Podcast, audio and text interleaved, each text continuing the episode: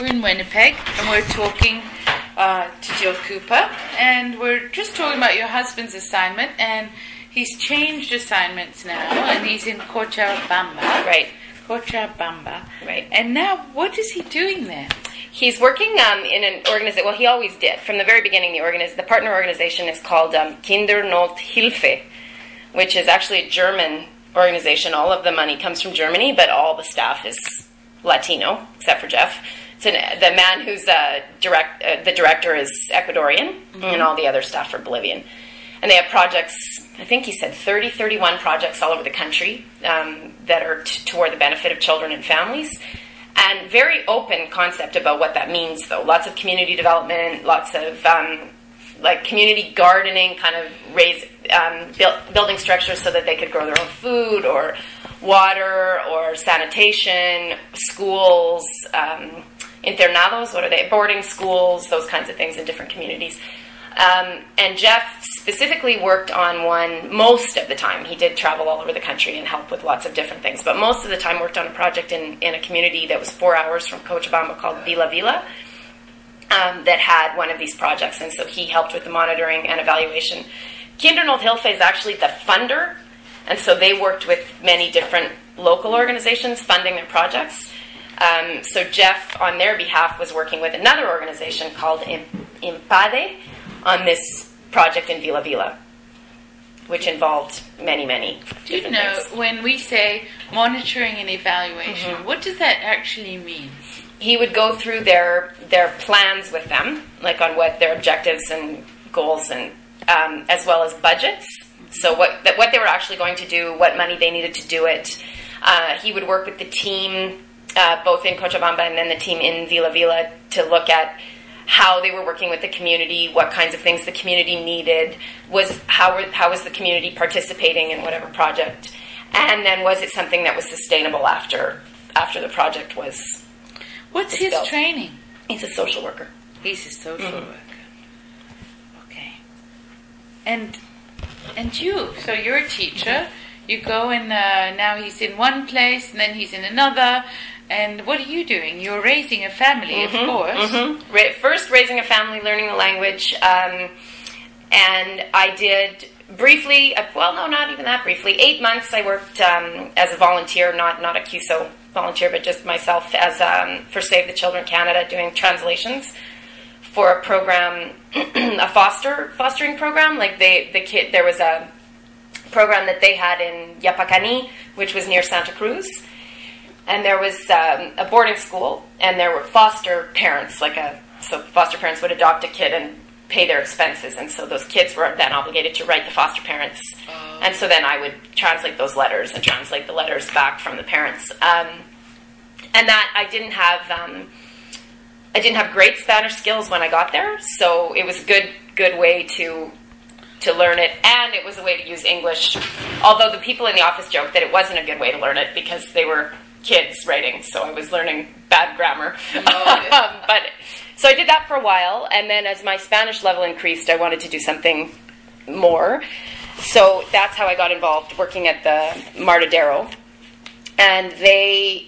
So what we did was we um, we were given a space, or I was given a space, and we set up a drop-in children's program. The drop, drop-in children's program, what did you do with it? We did. Um, the the Bolivian education system is very traditional. Um, so, and again, because I'm a teacher, I kind of set I set it up like stations. So there were four or five different stations. One had a structured activity that we would some kind of crafts activity or art activity because it's an arts and cultural center that the kids could participate in. And then there'd be another station with puzzles and games, and then there'd be another station with some kind of arts and crafts material that was they, they were free to do. And then there was just another table with nothing where kids, if they wanted to bring their homework or if they wanted to just sit around and chat or whatever. And then there was a big outdoor space.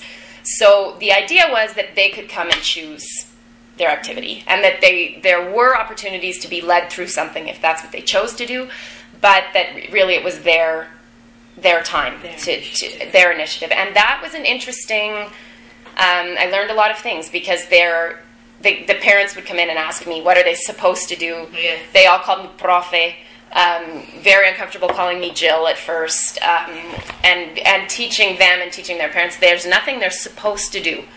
They get to choose. This is the kind of this is the kind of place it is. And by the end of a year, kids were coming in and they knew where all the material was. They were grabbing it. I would say, "There's this today." They'd say, "Ah, okay," and they'd go off and do their own thing. I mean, it was really special to watch.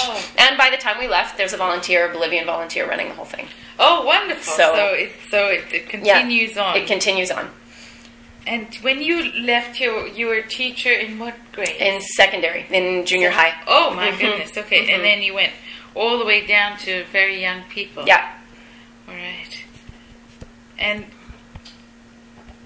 when you look at this entire, I, I'll call it an adventure Mhm, it because was. it's an adventure of a lifetime. It was. Yours- you so you two years go up and uh, you're supposed to come back, and then how come you're staying? What's going on? Well, because I guess we all felt, uh, and I don't know. I think, I think it may have happened anyway, whether we had kids or not. But we we felt like we just started to feel comfortable. We just had the language skills. We'd started to build this incredible community of people that were just incredible. Bolivians are incredible, and we met. We had met people from all over the world. I actually have a friend from Lima here right now that we met there, who was living there.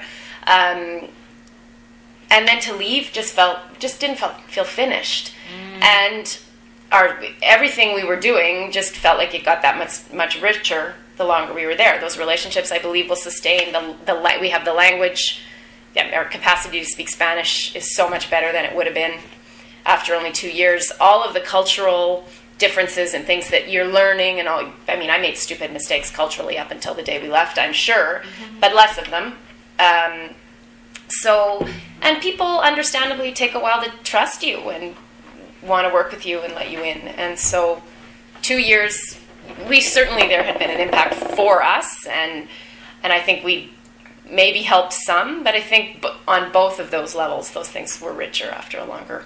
So you stayed stay. four years, and then mm-hmm. you add seven months to the stay. Well, what happened is we were we were offered our first contract. We were offered either a six month extension or a two year extension. Oh. And at the time they offered that, we weren't ready for two years. We we were able to say six months without even thinking.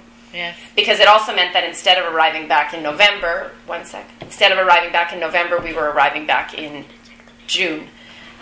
And that just felt, we felt like, oof, arriving back in November would have been brutal, Yeah. too cold. And, um, and June would be a good time to come home. So we did that. And then after, as that was starting to run out, we realized Time to come time. home. Well, uh, that we needed to stay even the two years longer. So when we were offered again, we took it. Oh, okay, okay. Right, So the so- two years then went to four Yeah. years, and then the four years went into four years and six Se- months, right. seven months. It was two years. Then we had decided, yes, we'll stay six more months. So it was two and a half years. And then during that six months, we said, mm, I wonder In if the could- meantime, us CUSO staff kept welcoming them back. We kept thinking they're coming Yes. back. Well, I think our two last names are confusing. Yeah. Yeah. Who are these people Yeah. that are going to stay there exactly. forever? Yeah. So we'll just stop for a moment and come back to this interview with Jill Cooper in Winnipeg.